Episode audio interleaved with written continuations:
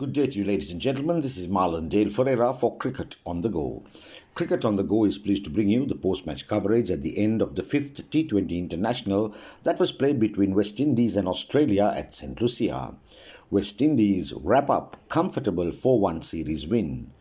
Australia crashed to their fourth defeat in the five match T20 series against the West Indies, who won the final game by 16 runs to seal the final outcome 4 1 at St. Lucia on Friday.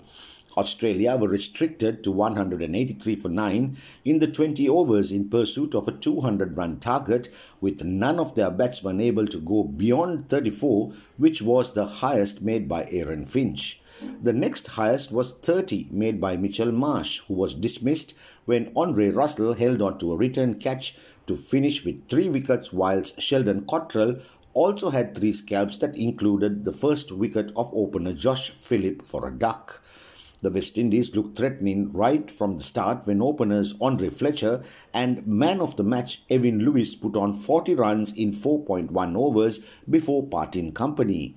Lewis stayed on to make a belligerent 79 from just 34 balls that had 4 fours and 9 sixes and ensured the West Indies reached a total of 124 in just 11 overs.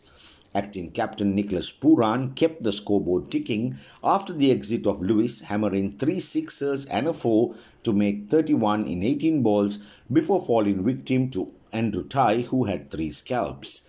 The two teams now head for Bridgetown, where they will feature in three one day internationals with Australia under severe pressure to lift their game in the absence of David Warner and Steven Smith, who did not feature in the T20 series. The duo are also not part of the ODI squad.